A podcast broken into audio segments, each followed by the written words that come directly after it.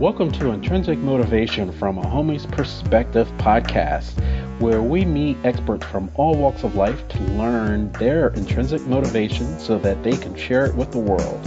What do we have in store today? Stay tuned to find out more.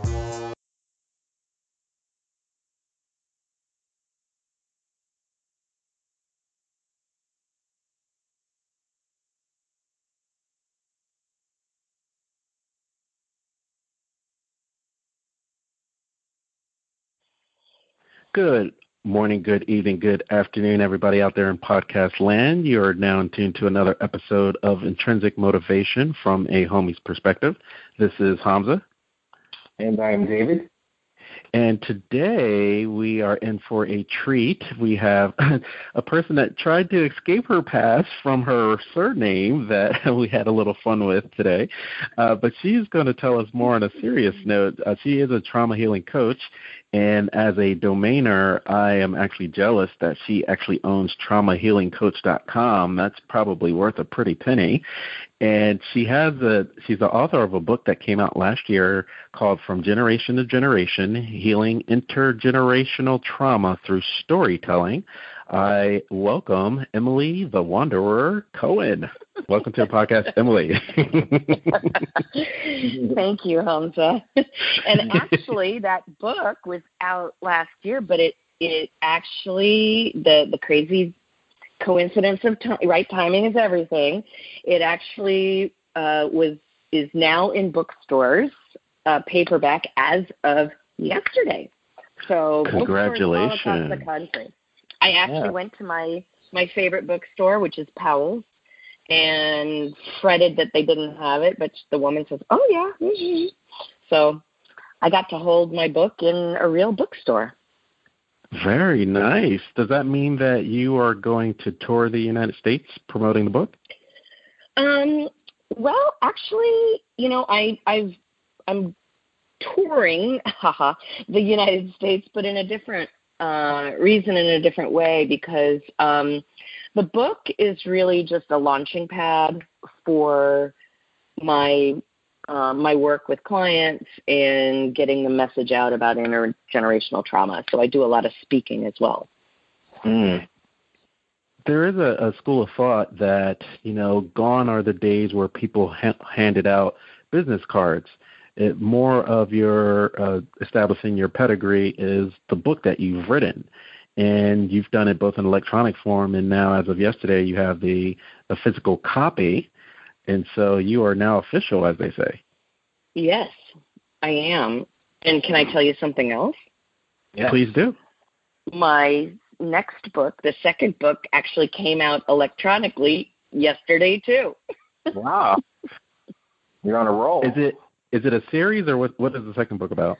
Uh, well, it's not intended to be a series, but the second book uh, does pick up where the first one leaves off, and it touches on how I had to care for my mother, the Holocaust survivor who uh, was uh, an abusive parent, and um, how I cared for her at end of life. And so the book is called The Daughter's Dilemma, how to uh, a survival guide for caring for an aging, abusive parent. And yeah, I'm all about the lighthearted reading, aren't I? Seriously. Wow. Well, oh my goodness. Um, wow, we have to have you back. But let's let's start from the beginning with with uh, okay. the impetus, which is a very good for... place to start. Right. What was the what was the impetus, and and I'll let you start from there, and we can build on that. Uh, for the for the first book, um, well, uh, I will say that um, I've been a writer all my life, writing short stories for myself when I was younger, and then writing became my profession. But I was a, a marketing writer, uh, and writing a book, whether it was fiction or nonfiction, was not on my bucket list. Uh, although people would always say, oh, are you, you know, you're a writer. Are you going to write a book? No. Um, and then uh, my mom passed away in December of twenty fourteen at the age of ninety-three. And I started to write her story, which is very common for a second-generation child to do. I started to document her story.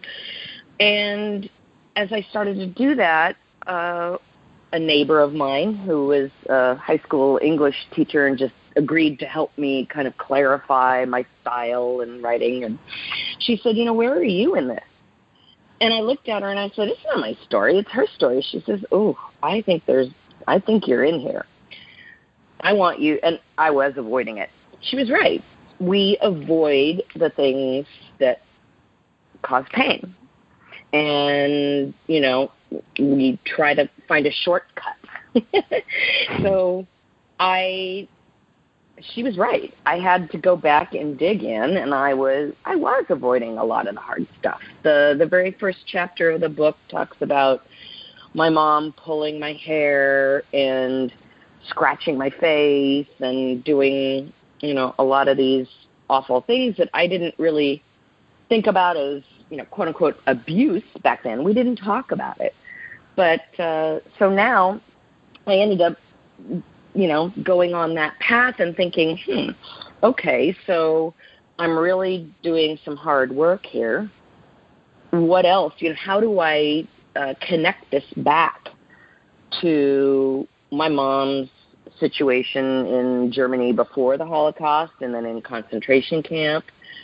Um, and I connected some dots. It, it, there's, there were things that made sense once I started to think back to what happened to her and then how she raised me and the things she kind of passed down unwittingly, as well as things that she, you know, uh, did consciously that made me then act out or make a decision that I probably wouldn't have done in another, you know, if I were somebody else. Mm-hmm. Hmm. Do you, hmm, I mean, there's so many questions from from avoiding pain to actually confronting it and right. getting through such, such healing is a, it's a transformation in itself, I believe. It is. It's incredibly transformational. And, I mean, people who know me now and knew me before I address this when my mom was alive and I was dealing with it. Oh, I am a totally different person. I was anxious all the time.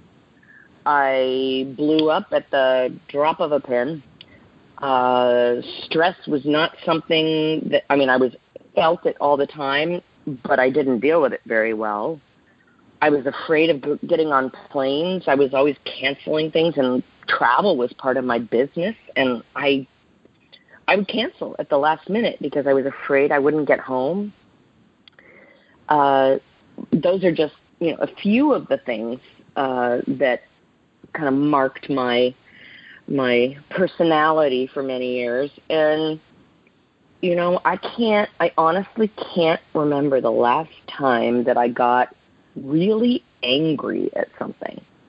I can't since I finished writing. I, I, I honestly can't. I remember tr- somebody, like, poking the bear, like, trying to get me mad, and I just looked right. at them and I'm like, not going to happen, you know? So, uh, you know, I, it was not easy. Um, and now, you know, my, my mission, my goal is to help others because I've been through it, and I know it's easier if there was somebody If if I had had somebody holding my hand through it and telling me what to do, so, or, you know, that's okay, you can cry, you can address that, we'll come back to it tomorrow, whatever. I, I and I that's what I do with my clients now, and I help them get through. And what I always say to them is there's, you know, the only way through is through. You can't really, there's no workaround. as you were talking, I was thinking about uh, contracts, uh, soul contracts that we have. And, you know, there's, there's a saying that we pick our family and and right. pick our, our relationships and all. And as you were telling that story, it made me think of that, and that you're, in a way, I want to get your opinion on this.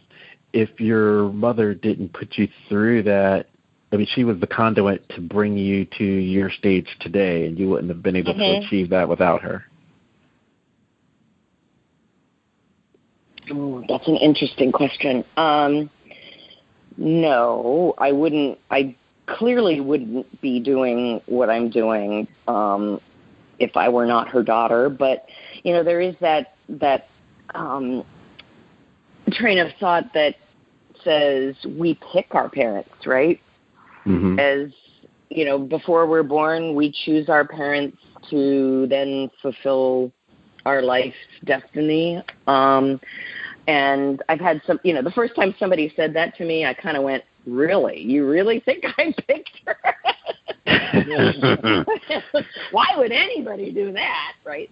But, uh, but it really, do, it re- really does hold true. I mean, there's there is something now that I am driven to focus on this topic.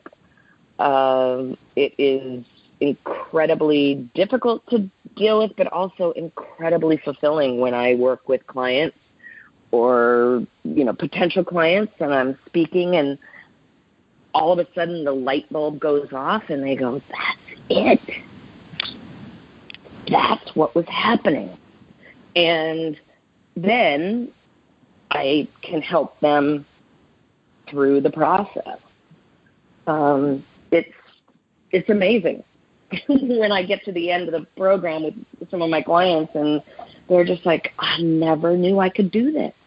You had faith in me, and I didn't think I could do it. I thought I was going to turn away. And I said, well, if you'd done it by yourself, you probably would have. Mm. You know, I think that's another staple for you, in that uh, sometimes, especially when you're talking about going through trauma, uh, somebody may isolate themselves and feel as though, you know, it's them against the world, or they're doing everything on their own. And here yeah. you're, in essence, an olive branch that's reminding them that that's not always the case, or it doesn't have to be the case. Hmm, I like that, the olive branch. Trees are a big, uh, uh, big imagery for Judaism, and also trauma. Um, you know, the ginkgo tree, it has a lot of uh, resilience. Uh, so that's interesting. Olive branch. We'll just, um, sorry, kind of inside there. But I, I guess, yeah, I, I mean, what happens, honestly, is the first time I talk to people and say, you know, here's what I do when they, you know, they find me somehow, and then they come, they go, oh, I'm not ready for that. You know, oh, I don't have time for that. And then, are you guys still there? Yeah. yeah. Oh, that was weird. Sorry. It went, I heard click, click, click. I heard a funny noise. Um, so, you know, at first, and then they, they go away. Very often they say, well, that's okay, but I'm not ready. And then something happens in their life. Something happens, like a friend dies, or they have a brush with death themselves, or a child graduates from college, and, you know, they have a life, a, a life cycle event. Mm-hmm. And then they come back and say, okay, I know I need to do this, but I can't do it myself. And that's when when we engage. I I see it over and over. It is scary to do it. I didn't start the process myself thinking I was going to heal. I was just trying to get, it was cathartic. I just wanted, okay, I'm going to just put all this stuff together and get it out of me. But getting it out of me meant getting it out of my head, where it would just circulate in my brain over and over and over, and I gave my thoughts a place to land. And then when you can look at your thoughts on a piece of paper or virtual paper, you do get distance from it. It's it's a different experience reading what your thought was versus just simply thinking it. Mm. Because you can change it. Uh, Emily, let me ask you, um, are you, were you a, a single child? I yeah, was. Brothers. Yeah, okay. I was just curious. Um, I've just known situations where um, people are experiencing, you know, um, abuse from their parent, and there's they have multiple siblings, but for whatever reason, it was just always going towards, you know, this one particular sibling. So mm-hmm. I was just curious. Yeah, brothers and sisters, and if they were experiencing the same thing, or obviously it was just you. Yeah, it was just me, and but I want to add, because a lot of times when people finish my book, they will email me or, you know, message me and say, you know what, you don't mention your dad very much in the book. Why is that? And um, you know, my first reaction for a long time was, well, he didn't traumatize me. And, you know, this was really about my relationship with my mom. But the more I, I got to thinking about it, I realized that my dad couldn't protect me from this because she was traumatizing him too. She was, ugh, I mean, I, have you ever seen a very tiny five foot four woman push her husband down? Um, she pushed my dad down several times. He was not a big man, but still he was, I mean, he was stocky, and she would, she was physical with him as well. And I realized that, you know, if he stuck up for me or tried to intervene, that he would get her wrath too. So, but we didn't talk about it. We didn't, it wasn't like we talked and said, okay, we're going to be a united front. Um, it just, it didn't happen. But the more I think about those, those times where she just was awful to him, just as much as she was awful to me. Yeah. Um, Emily, I wanted to ask you, do you know how old your mother was when she uh, was, you know, went to a, was put into a concentration camp? Yeah, I do. Um, she was born in nineteen twenty-two and um, went to concentration camp in nineteen forty-one. Okay. So she was nineteen. Mm-hmm. And she was recently married. Uh, so, how, how long, exactly how long was she there for? Uh, she was in for two years, two and two a half years. years. Two and a half years, mm-hmm. She was there. Yeah. And yeah. Apparently, according to, like, family discussions that I've had, and I, you know, I can't Doc, I can't find a documentation of this, but um, both her husband and my mother were what's called Mischling. So one parent was Jewish and one parent was not. Um, my grandfather converted to Judaism, but they didn't really recognize that. The Nazis didn't recognize that. So they considered my mom half and half, and Um, apparently Peter was as well, and so they didn't get picked up for camp as early as some others. Mm-hmm. That's what. That's one story. did Did your mother have brothers and sisters? Uh, she had a brother who died when he was one or two. Okay. From from polio. Okay. So she was also basically an only child. Mm, okay. Uh, just, just kind of curious about that. I have a, I know someone who, you know, they had, uh, their grandparents were um, in the Holocaust, and You know, I don't, I don't know even how to explain it, but she, uh, her grandmother and her grandmother's brother survived, and, and they were mm-hmm. in the concentration camps, but they, they survived. But the her grandmother lost two of her sisters and both her parents, mm-hmm. you know. And so I was just uh, mm-hmm. just curious about if there was any other family members. Yeah. Well, my I still have family in Germany because of my grandfather. Actually, Germany and Poland um, because of my grandfather.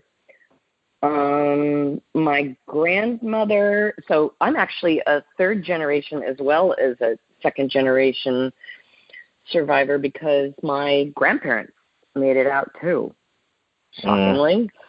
Mm. Um, but my grandmother was one of ten, and eight, eight of them perished.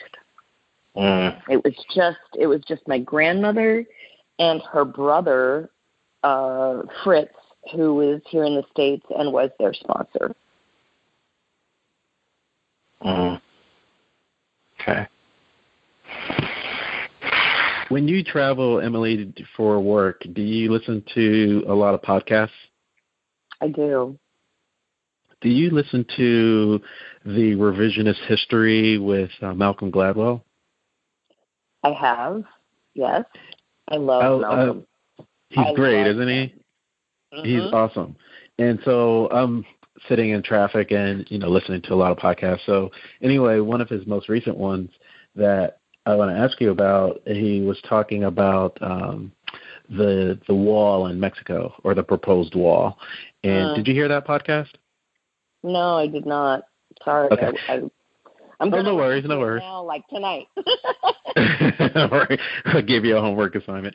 So he was talking about uh, looking at it from an economic standpoint. You know, he does a lot of social issues, but he also looks at it from an economic standpoint. And so mm-hmm. in in Mexico in the sixties, I want to say sixty-five to eighty-five, they there was a huge population that was um, we called revolving uh what do you call them? Revolving citizens, meaning that hmm. when the wall, there wasn't a, a big security wall or anything like that. So what they would do is they they would come to the United States around uh, May in the springtime and work all summer in the fall, and then in the wintertime they would go back home. And oh. the reason why they were doing that was because they a lot of their family was they never they never really left their family. Their family stayed behind in Mexico, and they brought the money right. back that they made in the States. And so uh-huh. he was talking about, you know, today obviously it's a lot harder because it's harder to get across, and when you get across, it's it's you can't go you can't go back, right? You can't you're kind of stuck. And so they, he was saying that uh, in this in this example, they were able to keep a strong sense of self and heritage because they were able to go back and forth because it was so close, as opposed to Jewish or other people that came from Europe and never really went back just mm. due to economics. And so mm. when you're when you're talking about third generation survivorship and so on, Uh, I wanted to get your take on how it could potentially be different if it were easier for families to kind of go back and forth to kind of, you know, touch the homeland. How easy? I mean, not easy, but a, a different perspective or different perception as to, uh, you know, we this is your homeland, but we only get to go there maybe once in a lifetime type of. I mean, it's easier to travel now, but. You're, because you're third generation, but I'm thinking other generations up to you, how often did they go home and what kind of impact did that have because they, you know, you're not able to go home. And, um, I mean, you're leaving under, they weren't, they were dire circumstances, you know? Uh-huh. So I was just so, wondering your take. Well, it's, okay, well, I don't know that, that it's that straightforward. So my grandparents and my mother came over together. Um, my grandfather would go back to Germany every other summer to see his okay. family. Okay. My grandmother said, I'm never going back. I don't ever want to set foot there. that's fine if you want to go, but I'm not going. Um, so, you know, I grew up with a really interest. I mean, that's an interesting dichotomy. It's like, do I, do I, am I supposed, is it, is it okay for me to want to go to Germany or is it not okay? Right. Mm, um, right. And then my, my mother, um, went back without telling me. My mom was, well, she was an interesting person. And this is, this is one of those things. She, she didn't tell me she planned it. She was going back. She had not been back before, and I was, this was when I was, I was already married, had kids. Uh, she said, well, I'm going, Em. And I'm like, well, I want to go with you, but I can't because I have other plans. That's okay. I'm going to go by myself. But she then ended up being more like my grandfather because she started going back and seeing that the Catholic family, and I've been back and seen them. I, I know people won't, well, people won't like it when I say this, but I actually feel more comfortable in Germany sometimes than I do here. And mm.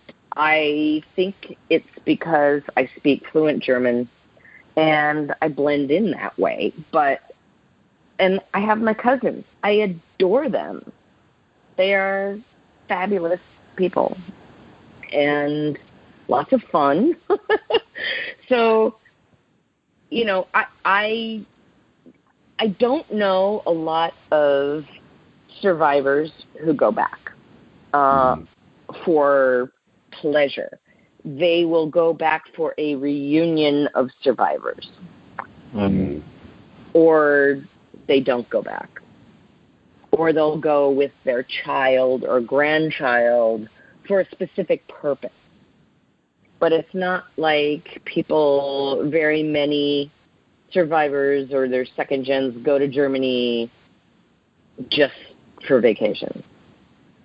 Uh, but I have a, I have a different connection because I have Catholic family. I mean, I have family. I shouldn't keep calling them Catholic. I have family that I'm close to. Uh, my cousin uh, Achim was very, very good to my mom and helped her get some reparations. And he actually ended up helping me find my half-brother that I didn't know I had. So he's he's a mensch.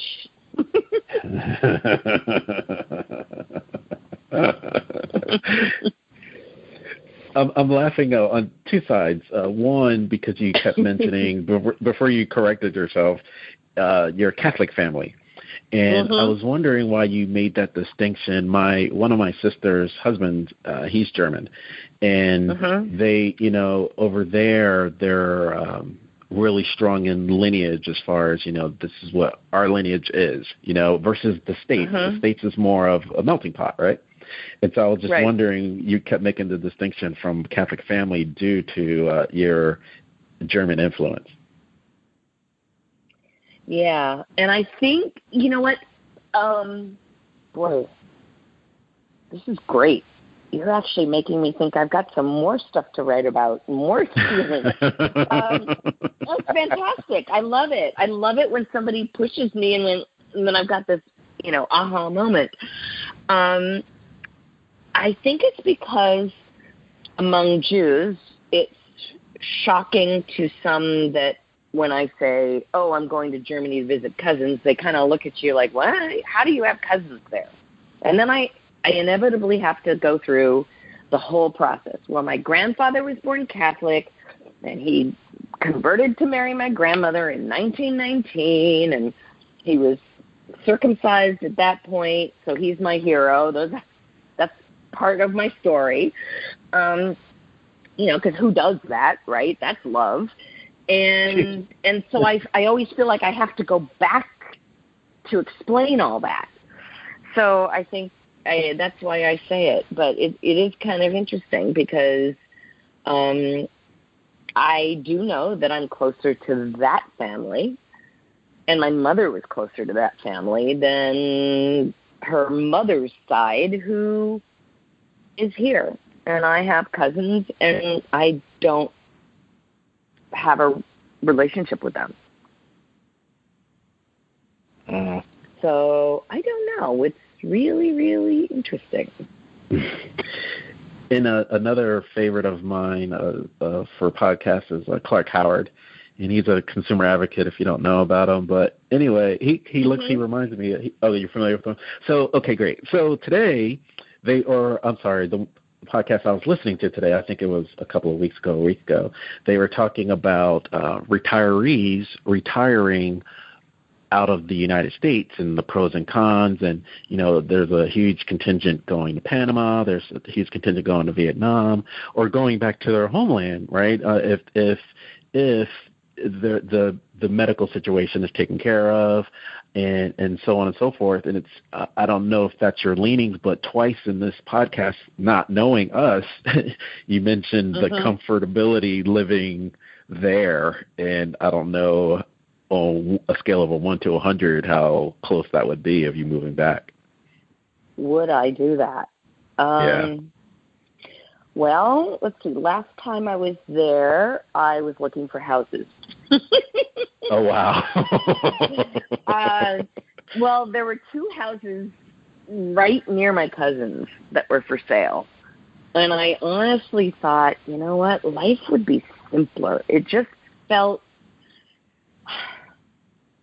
there's just a different vibe. Um, mm-hmm. You know, first of all, I will say, you know, in Germany, putting out Nazi propaganda or talking about, you know, using the the Iron Cross or anything, that's illegal. Mm-hmm. And so it feels, that feels better to me. Like, I feel like,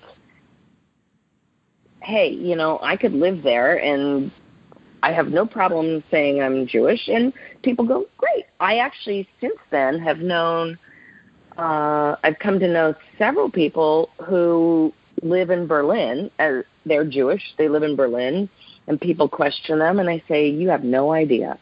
It is so much easier to be here than it is to be in the States. Mm. Um, I can't tell you if I would honestly do that. I do have dual citizenship now. I got it from my kids as well as myself. Um, I have a, I went back and I had, you know, all the documents from my parents, which was super lucky. Um, so I could do that. And I, I did it for my kids, hoping that if they want to go work in Europe, that they have an easier time. Um, but now I'm thinking, you know, it might be a longer term Uh, you know, living situation. I don't know. Uh, I, you know, if somebody said you have to go somewhere, you can't live in the States, you just have to go somewhere else, I would go to Germany. Mm-hmm. Hands down. And some people would go to Israel, but I, I don't speak Hebrew. I'm sure I could pick it up, but I already speak fluent German. So it's easy mm-hmm. for me to... Um, fit into that culture. And gosh darn it, the when I go to the meat market, all that yum all that yummy sausage, I can't give that up. It's German soul food. Now I sound like a travel agent because I'm trying to get you to go over there. Oh, I'm and, uh, I haven't no twist of your arm, right? Yeah. Yeah, darn. And it's all the stuff that when my dad would eat it when I was a little girl, I'd go, oh, gross. And now, oh, ooh, I can't wait. One of my cousins, he just came back from uh, Berlin. He was doing some traveling that, well, you know, the summer. So anyway, he's a, he's a college student, and He, you know, he, he's going around at the uh, hostels and meeting people, and, and one of the girls that he met was complaining about how much tuition was and room and board, and he, oh. at, when she told him what it cost, he was like, "I'm going to school in Germany." Right. Like, I know, it's nothing, right? It's, it's nothing. nothing. Yeah. I know. Well, and I have one son and one daughter. My son just graduated in May, and he was mm, somewhere in the neighborhood of forty thousand dollars a year because he had an academic scholarship. And my daughter is going into her second year at B U, and it's upwards of sixty. Mm-hmm. It's brutal. It's yeah, brutal. And that's just tuition. That's not books. That's not her sorority fees. That's not, because she had to do that too. Um, that's not her, you know, anything else. It's not her her apartment this coming year. It's just, it. it I I really understand people who just cannot afford that. I, I it's killing me. All of my nieces and nephews, I, I sit them down and make them watch Where to Invade Next by Michael Moore. It's a great yeah, movie to see.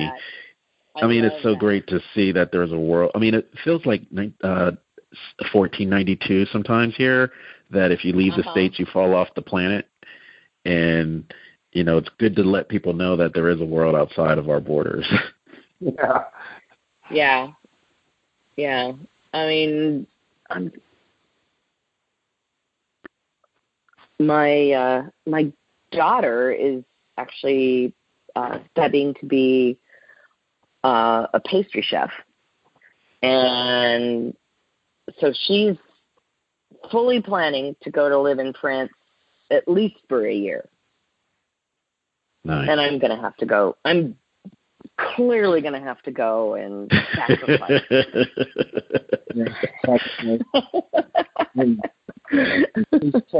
um, but you know, I, I think so many Americans, honestly, I mean, we're we're way off our original topic, but it's great. Um, so many Americans ha- really have no idea of the rest of the world. Yes. And and I really feel that that's part of what's going on with Mexico and, you know, with what's going on right now, and I don't want to get political, but it's just very easy when you haven't been there to stereotype somebody. Yes. Right? Yes, I agree. So, yeah. I mean, you know, I had an El Salvadoran nanny for many years when I was Uh, when my son was born, and then until my, I guess my daughter went to preschool. Um, so I don't know, six, seven years. Um, and she had left El Salvador because her husband was violent, and she stashed her two kids who were teenagers with other relatives where he couldn't find them. And then she came over here. Hmm. And and now I'm sitting there thinking, you know, I, I just was always so grateful to the U S for having taken her in. And then her kids eventually came over, and they're adults now. But I just look at her and think, really? You know, she's contributing to society. She's, oh, my God, she's the she's the farthest thing from violent ever. Um, she raised, I mean, she raised my kids when I had to work. She, they, they adored her. We're still in touch. How could somebody just say, well, she needs to go back where her yeah. husband still lives, or her ex, whatever. I don't think she ever got divorced, but he's still going to be trying to kill her. Yeah. hmm. Why, why are we doing this?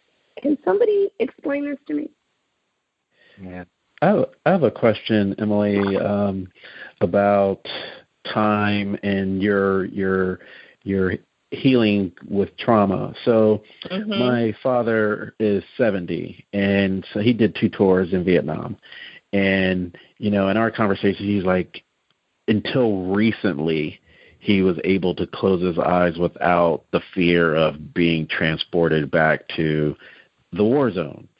And I wanted to know the percentage of post-traumatic stress disorder that you deal with mm-hmm. when mm-hmm. overcoming trauma when you're working with clients? P T S D is clearly uh,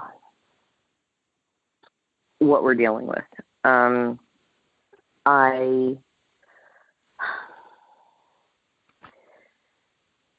it's definitely, you know, the main thing that we, that end, ends up coming up.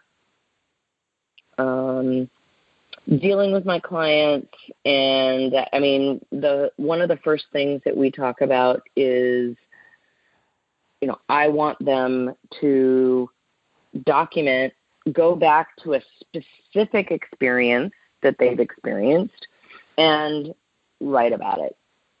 And that usually uncovers at, at least one or two triggers. Like, okay, that's why this is happening. That's it. Um, you know, I, I, I guess I just feel it's so interesting that P T S D really as, as a syndrome was not really even recognized till what, nineteen eighty, right? Mm. After Vietnam. Right. Yep. And so most of the Holocaust survivors, uh, my mother included, would not, didn't think they needed therapy or anything. And a lot of two Gs, I didn't even have therapy till I was married. I was in my thirties.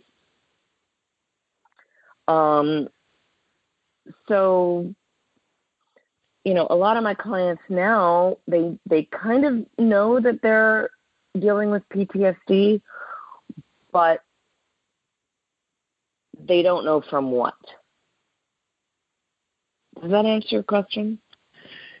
It, it does, because uh, I, I wonder, you know, you can go down this rabbit hole from someone that reaches out to you and then they're going through the process to ultimately work with you to ultimately, like you said, having that light bulb go off. I was just wondering mm-hmm. if it's not a one-size-fits-all, but there has to be some type of, I guess, protocol or pattern that you may or may not see. Yeah, yeah. I mean, there are uh, definite indicators um, for second gener- for second generation intergenerational trauma. So that's the parent who experienced the trauma and, you know, firsthand, and then the child who is dealing with all kinds of triggers and they don't know why because they didn't go through it. Um, and it's, it's actually interesting when you look into the, um, uh, sorry, when you look into the um, genocides in general. So the things that second generation Holocaust survivors feel is very similar to what the the children of survivors of Hiroshima and Nagasaki feel. It's very similar to what the survivors of Japanese internment camps feel. It's similar to what uh, not the children of nine eleven survivors feel. Uh, and we can just keep going on and on and on. Armenia, Syria, I'm pretty sure Myanmar is going to end up in that same boat. But it's there are there are a lot of similarities, and it's this unexplained anxiety. It's uh, just a, a distrust of others, a fear of the world in general, just trying to make to control your situation. Um, there is a perfectionism aspect that you have to be perfect, because if you're not, then somebody might notice you, and then that spells trouble, right? If you just blend in, you'll be fine. So, oh, and Cambodia and Vietnam, those are a couple of other uh, historical events that I find people, uh, clients and, and others who have the same kind of, you know, issues that they just don't understand where they're coming from. It's in, so uh, it, in I the, find it just fascinating. And the from a Black American standpoint, uh, about a month mm-hmm. or so ago, mm-hmm. they, you know, they uh, not they, but Kanye West, and people understood what he meant. Ultimately, he just wasn't the good purveyor or, or good communicator. Yeah. But when he said what was out of his mouth, everyone's like, "What?" And it just triggered, you know, like you just said, all those characteristics that right. uh, maybe that are unidentified on some level. That, you know, I think you and others in this third, like you said, multi-generation later, are able to at least have people work through them and make that transformation. Right. Right. And, you know, I, I've gone to so many uh, second generation groups and for, for the Holocaust um, groups and conferences. And the most that they do is you sit around, you have a little, you know, breakout session, and a psychologist says, oh, here are the, here are the things that, you know, a lot of two G's feel, and everybody sits there and goes, yeah, that's me. Okay, I feel better. And then they they leave. Okay. Mm-hmm. But how do you get past it? It it's almost like you're told that this is your life and accept it. Now that you know you're normal, you're going to live your life this way. And I don't believe that. I think that I'm I'm kind of a voice that uh, is I, I'm I'm a fish swimming upstream, frankly. Mm-hmm. I don't believe that it's our duty to stay in pain. I've been told this by some other second-generation survivors, that it's our duty to stay in pain, and if we if we don't, then we're, you know, if we try to heal, then we're um, we're not honoring the memory of our dead relatives. And I don't know if I can use profanity, but I call B S.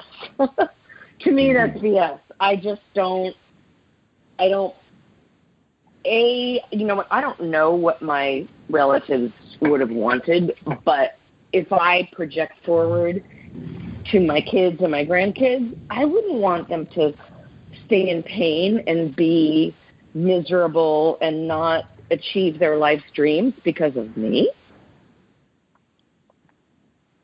Yeah. So I, but that is, that is a quote unquote thing. I, I don't know if that's the same with survivors of, say, Cambodia, the, you know, Khmer Rouge or Vietnam or anything. I, I don't know. I haven't delved into that as much, but I plan to.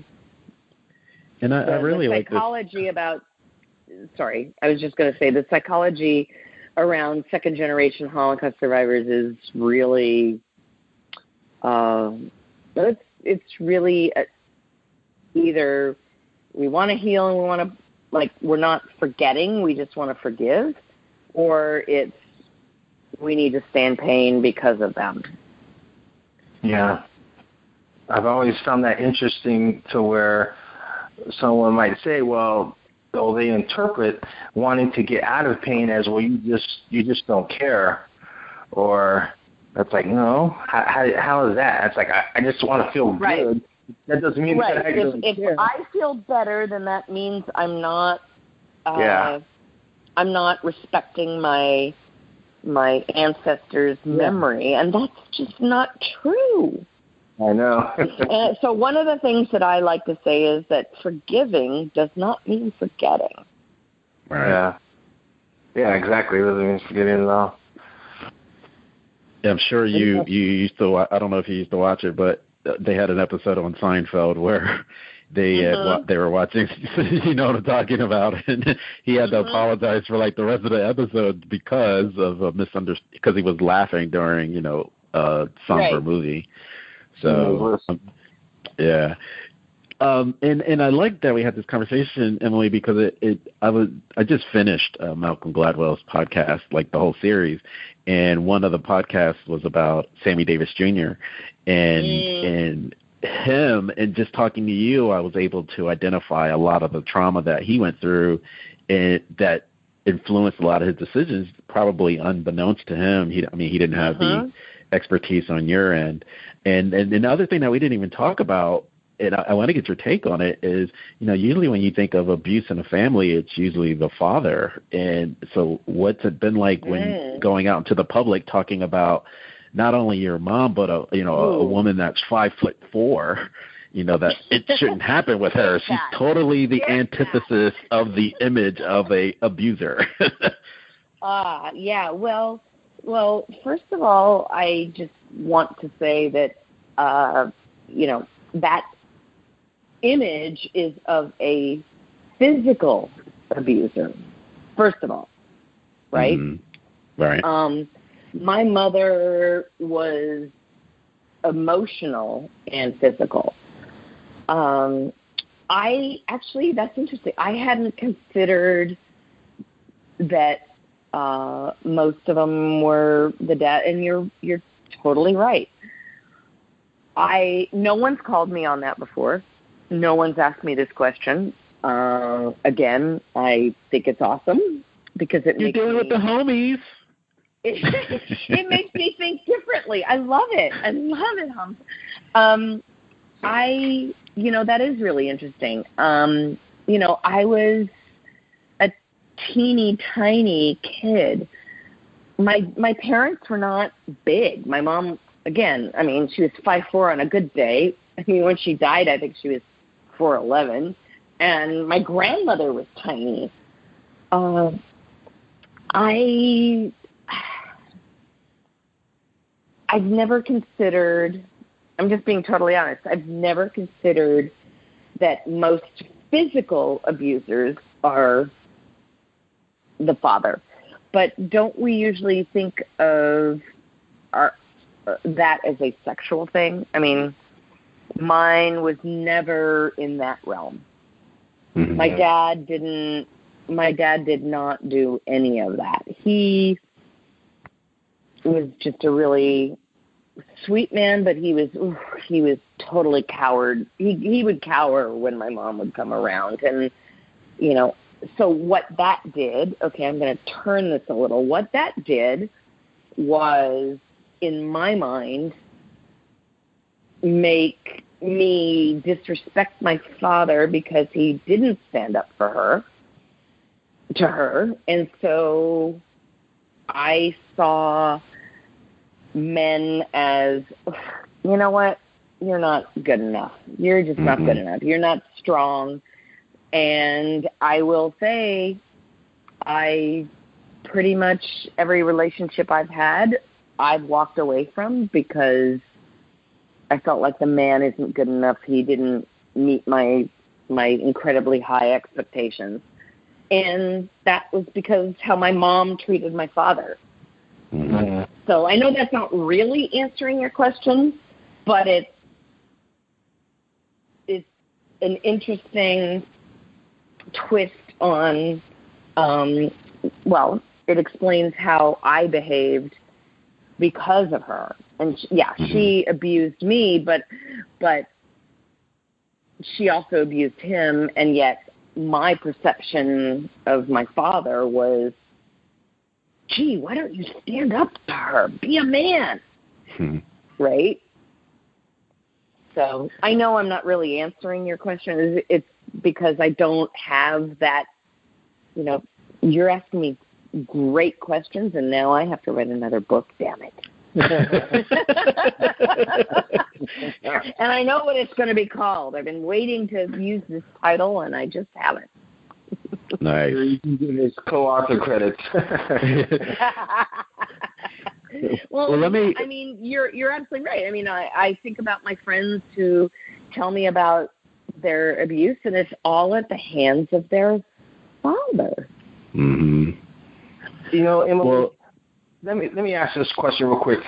So I know in your book, in that first chapter, you talked about as a child, you know, you just wanted to be held and snuggled, and, and you don't. You said you don't ever remember, you know, any of that. You just mm-hmm. It's positive. So I was wondering, as a result of that, when you were raising your own children, did you intentionally, you know, like go the opposite direction and make sure you always showed them love and give them validation? And did you find yourself doing that? Oh, absolutely. Okay. Yeah. My, my ultimate goal, especially with my daughter, was to make sure that I didn't uh, repeat the mistakes. Um, unfortunately, because my husband and I divorced, that it, it ended up not working out that way, but uh, I definitely spent a lot of time, you know, validating, validating her feelings. Um, I didn't have the, the Holocaust trump card like my mom did. I mean, basically, whenever I came home and said, well, this happened at school, and this, she's like, well, whatever. You were in a concentration camp. And it's like, well, no, I wasn't. And then the conversation stops. And that yeah. that is actually something that goes across all second-gen survivors. I mean, there's just nothing to say. Yeah. You're right. We can't. Okay, but we're here in the States. And so... um.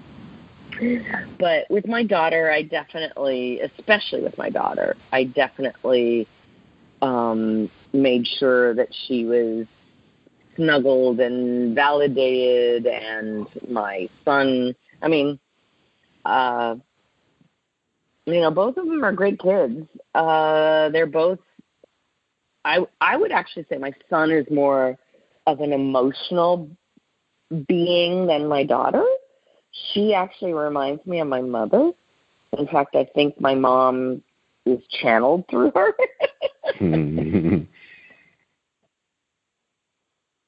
um, that was going to be part of my question, uh, oh. because because when uh, you know, you're yelling like, "You better shut that door! We're not trying to heat the whole neighborhood." The, I sound like my parents, right? And I was just wondering if, you know, your son brings girls home, and you're like, oh my God, he's repeating, like he didn't even plan it, but he's repeating, like he's bringing home grandma. Oh, oh, wow. Um, no. no. That's interesting. No, he, um, he had a very short-lived girlfriend in high school who I adored. Um, I was a tennis coach, and she was on the tennis team, and she was really sweet. She says, would it be okay if Josh and I dated? I'm like, yes, Margaret, because she was valedictorian going to U C L A for med school. I'm like, yes, yes, totally. uh, and they didn't last very long. For it was actually my son, and I was really not happy with him, but Uh, he's been dating a girl for three years, and I don't see any connection with my mother or with mm-hmm. me or anyone. Um, I actually love, I mean, I've been with them together. I love the way she looks at him and he looks at her, and I've commented on that, that I think that it's it's lovely. It's I love how she, how more more than she looks at him, how he looks at her, because as a woman, that what he does is what I would want to have done to me, and mm-hmm. I think it's I think it's wonderful. Uh, they are apart for the first time. Uh, they. You know, they went to college together, and then now she's at Berkeley getting her master's, and he's working in L A, and we'll see what happens. But I love, I, I do really respect their relationship, and I don't think it has any connection, which is a good thing. I mean, my, my son is a really, he's a really warm, Uh, real, you know, easy to approach person. So yeah, he and I have a lot of similarities, more than, you know, his sis- his sister and I just there are things where I look at her and I'm like, you are my mom. Oh. And some of that has to do with, you know, my mom would make fun of me if I was emotional. And I will just say that my daughter is not an emotional person, and I don't, I, I have a hard time connecting with that. No. Hmm. It, when I mean, we, it, when you lived in the Bay Area, where where did you live at? Sorry, I couldn't hear you. I said, when you were living in the Bay Area, what what city were you living at? Uh, I was in Berkeley. Okay. All right. You know it? Well, I'm originally from San Jose, so I was I was born and raised in the Bay Area. So. Ah, uh, yeah. I, just, I spent. I spent years, I did a tour de Bay. I went I went to Cal, ended up with my first job in Menlo Park, moved oh. back up slowly, slowly up the peninsula, back to San Francisco, and then down to San Jose, then around the East Bay, back up, and eventually back in Berkeley. Mm. Berserkly, as they call it. mm, mm-hmm. Yeah. You know, it's just not the way it was when I was there. But, yeah. um, you know, people will ask, well, why didn't your kids want to go to Berkeley? It's such a great school. I'm like, if you grew up there, you don't want to stay. Yeah. Mm. It's different. Yeah. yeah. We covered, yeah, we is. covered. We covered a lot of ground, and we touched on trauma without actually going and sticking in our in the mud, if you will, and are yeah, better true. people we, because we, of it. Mm-hmm. And I will say, I mean, I want to get back on the phone with you because, oh my gosh, you made me think. You asked me questions that I have not really been asked before. And I'm not saying that, you know, others have been, like, really gentle. It's just I really like how you've pushed into different directions. Awesome. And I, I do want to say, you know, congratulations for getting your, your the physical copy in the bookstores and getting the second book launched as well. So, yeah, well, I'm sure we have a lot to talk about. We'd love to stay in touch with you. Yeah, that would be great. Yeah, then we can talk about uh, women in their eighties and nineties being mean and inappropriate. Actually, I have a soccer thing. You know, it, it, the World Cup is right now. I actually have a soccer uh, uh, anecdote. Oh, we'd love to hear it. Yeah, you want to hear it? Yeah. Okay. So... When my my mom, uh, in her later years, uh, as some older uh, adults do, they can't tell when they have flatulence. My mm. mother would, uh, you know, have an episode, and we, the kids and I, had a code. So... Yellow card was, oops, we heard it. Red card was, we heard it, we smelled it, we need to leave.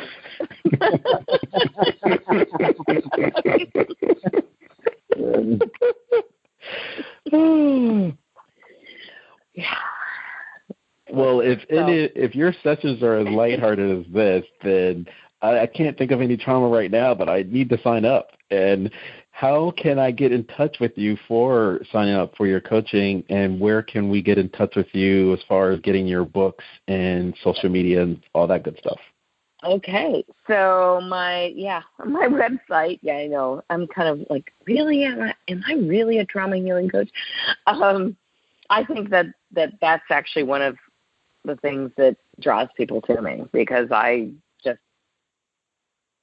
bring out the lightheartedness and things. Um, so my website is uh, Trauma Healing Coach dot com, as you mentioned in the intro. And my uh, my first book, From Generation to Generation, is now available in bookstores across the country.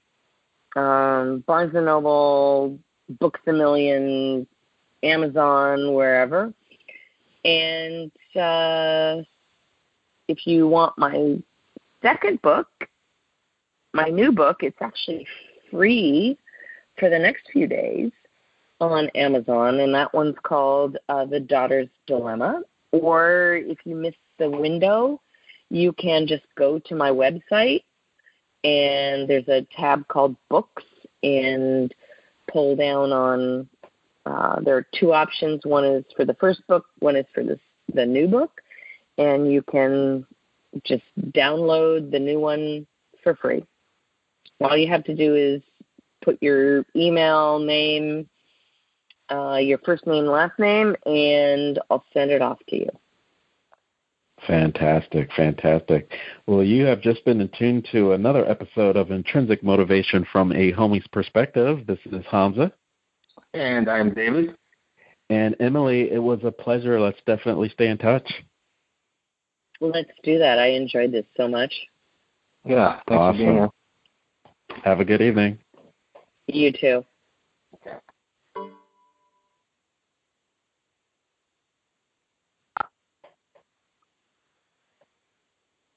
You guys still there?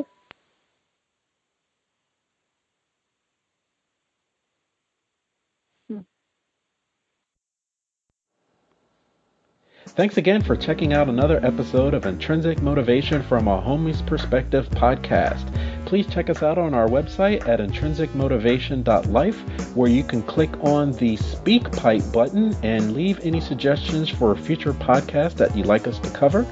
Also, check us out on our social media sites. We have a YouTube channel, Facebook page, iTunes podcast, in addition to Stitcher and Google Play, all under Intrinsic Motivation from a Homie's Perspective. Check you out next time. Have a great day.